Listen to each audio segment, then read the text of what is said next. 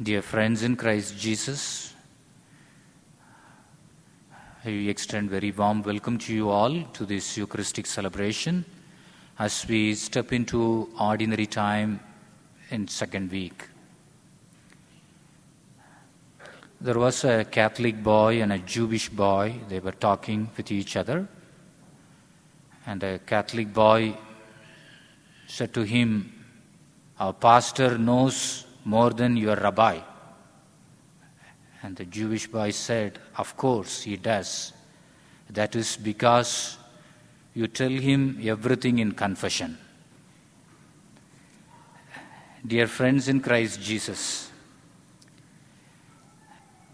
Jesus in the gospel today, he is recruiting uh, the disciples for his mission. And Jesus, his goal is to go around and preach. And he needed disciples to continue his mission after his death and resurrection and ascension. The, an army recruiting slogan has been changing over the years. An army, it started with a couple of years, many years before, I want you. Then, then later on, be all that you can be, an army of one. The slogan has been changing and evolving over the year as the needs and the desires of the target population has changed. But Jesus has not changed his pitch. The Logan, in fact, Jesus made the same offer to the first disciples that he makes us today. What is the recruiting pitch that Jesus uses in the gospel today? What does he ask of us? What does he promise in return? Well, let's take a look. Jesus begins not with a demand, but with a very reasonable offer. Come and see. In John Baptist, John the Baptist, he was with his two of his disciples, and when he saw Jesus passing by, and he said to his disciples, Look, here is the Lamb of God. When two disciples heard him say that Jesus is the Lamb of God, they followed Jesus. And turning around, Jesus saw them following and asked, What do you want? And they said, Rabbi, where are you staying? And Jesus replied, Come and come and you will see. Dear friends, if you come with me to Indian restaurant and there will be plenty of food and you would appreciate the color of the food, you would appreciate the texture of the food, you would love the fragrance, the flavor of the food. And how will you really enjoy the food? And definitely, you need, without tasting the food, you cannot enjoy the food. And Jesus' invitation to his disciples, come and see, and this is to experience him. Come and you will see and experience with me. When the disciples were asking Jesus, Where are you staying? and they were looking for some information. They want information about Jesus. Where is he do- staying? What is he doing? And they were looking for information, mere information. And but Jesus provided not only information, but he extends relationship. Come and dwell with me and stay with me. Jesus offers relationship to his disciples. Oftentimes, uh, I have a friend who once came and asked me. Uh, I have, he grew up in a family and very religious family, and the family would tell him all the time, and you need to believe this. Don't question, don't raise your doubts, and you have to accept what it is. But Jesus would say, Come and see. Instead of believing it blindly, you come and see. You experience Him. You know by experience, and, and as the psalmist say, and taste and see how the Lord is good. In the same way, you don't believe anything blindly, and you are called to experience Christ, and then you believe in Christ. And the gospel today, when we go through, uh, Philip and the Nathaniel, the two of the disciples, Philip came to Nathaniel with the good news that he saw Jesus. And Nathaniel had a doubt about Jesus. He raised doubt. And at that time, Philip repeated the same what Jesus told him come and see. And all those who doubt or who are unwilling to Jesus as a Savior or as Christ, and the good response would be ask them to come and experience. And if they experience, and definitely, and there will be a change in their life, change in their approach toward Christ. And Jesus is giving us the same invitation for us come and see. If you go back some 30 years before when Jesus was born in Bethlehem, the, the angels appeared to the shepherds, and the, the angels told them, Come and see, the baby Jesus is born.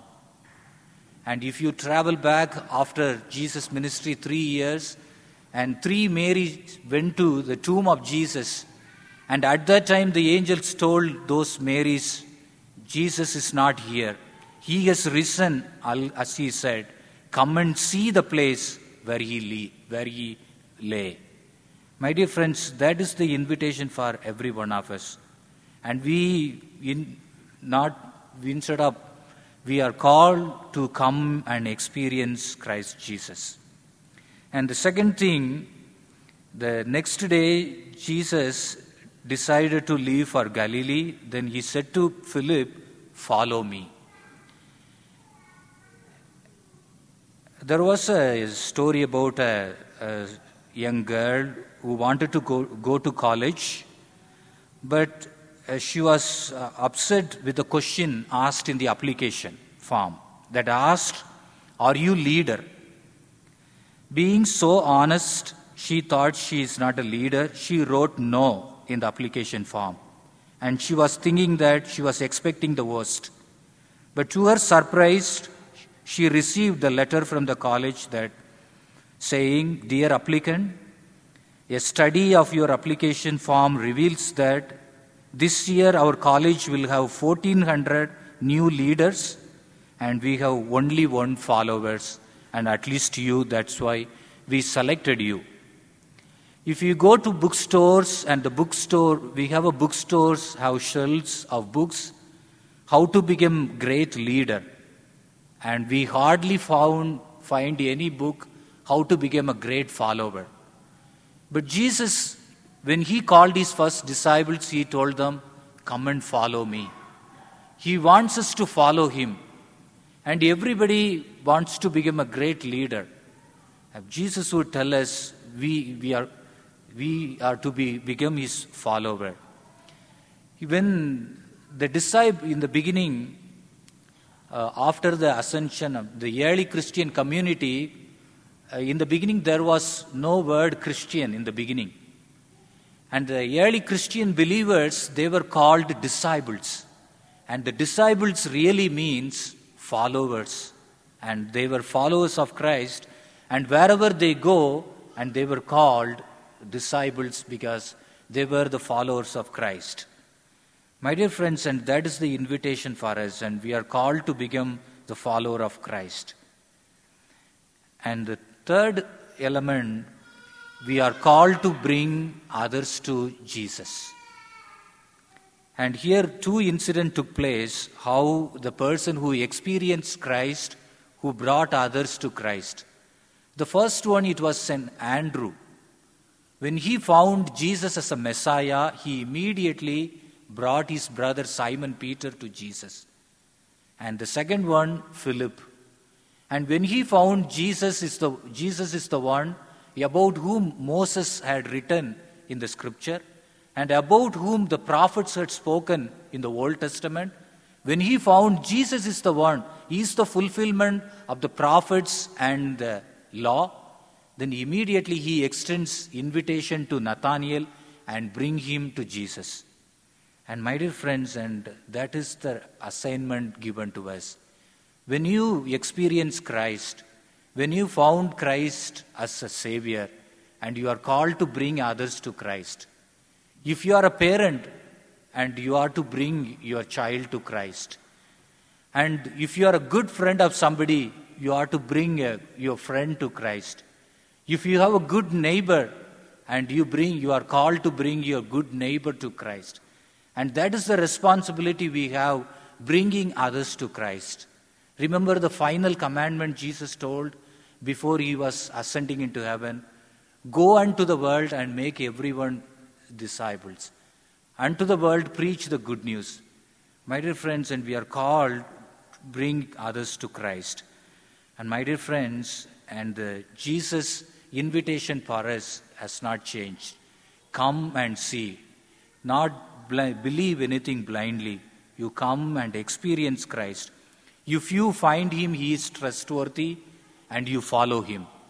And when you follow Him, certainly you are, your life is joyful, and you find your life meaningful and worth living and definitely share the joy with others and bring others also Christ so that they will be also experience the real joy and meaning in life just like that you experience that you that you undergo.